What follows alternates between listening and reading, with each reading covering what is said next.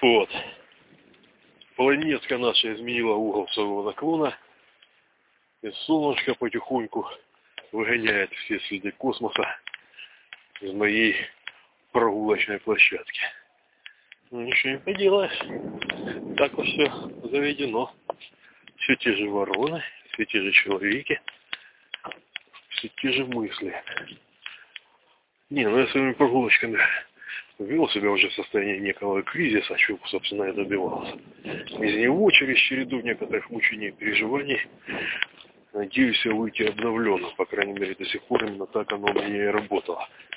Нельзя добиться, в моем случае, каких-то серьезных перемен за бесплатно. Вот что я думал-то, кроме всего прочего. Много о чем, на самом деле, не одной только этой фирме. И просто возвращаясь к той говорили, которую я уже начитывал, да? Вот до кризиса, кстати. Вся та фигня в чем, да? Почему ни хера у нас нормального нет во всем этом происходящем?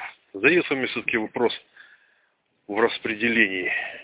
Распределении ресурсов при направлении их в разумном учете, в разумном планировании, то, чего в принципе не было и нет.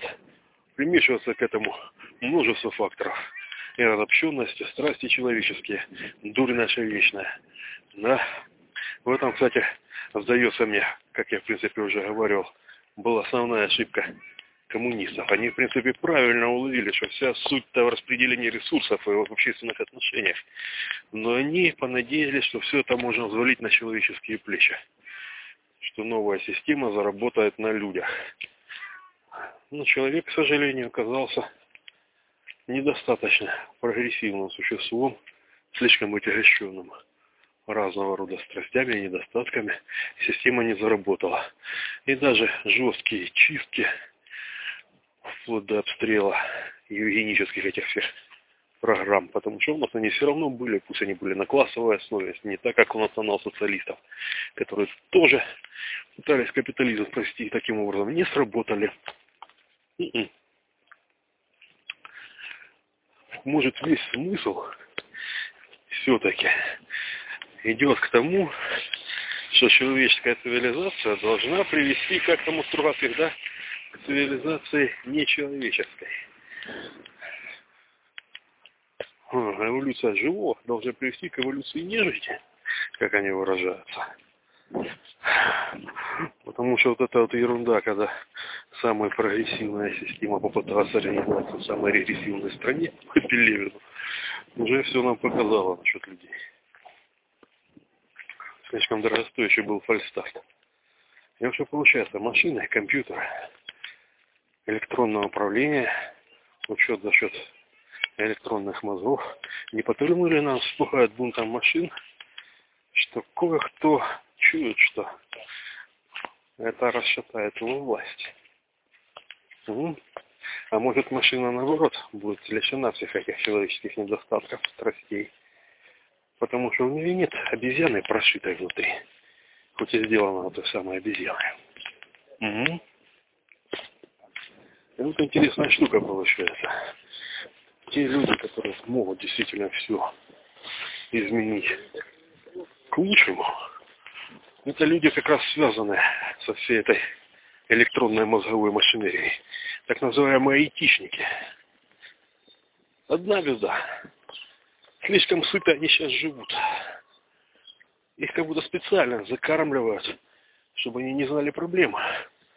А потому же самому Фрейду ребенок должен пройти через череду конфликтов, стрессов, чтобы измениться и повзрослеть.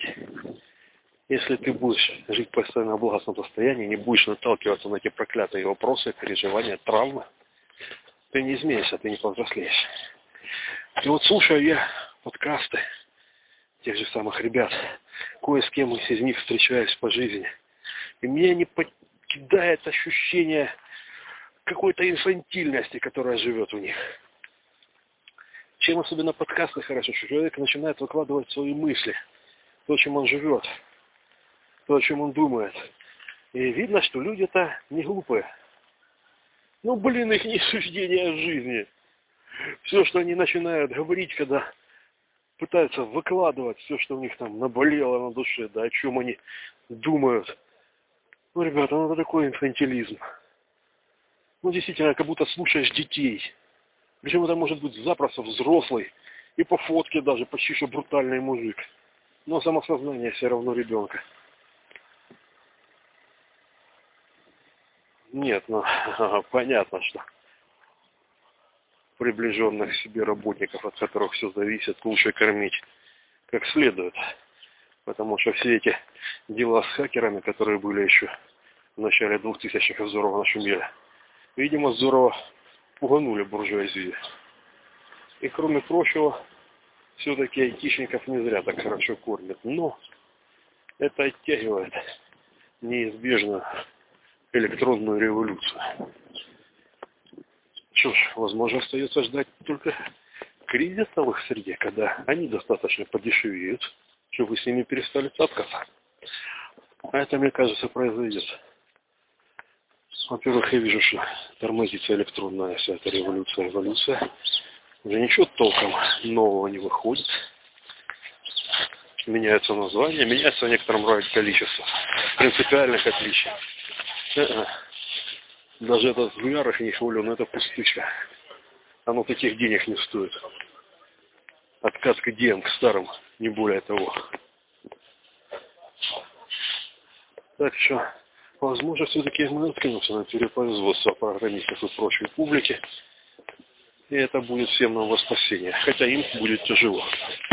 Посмотрим.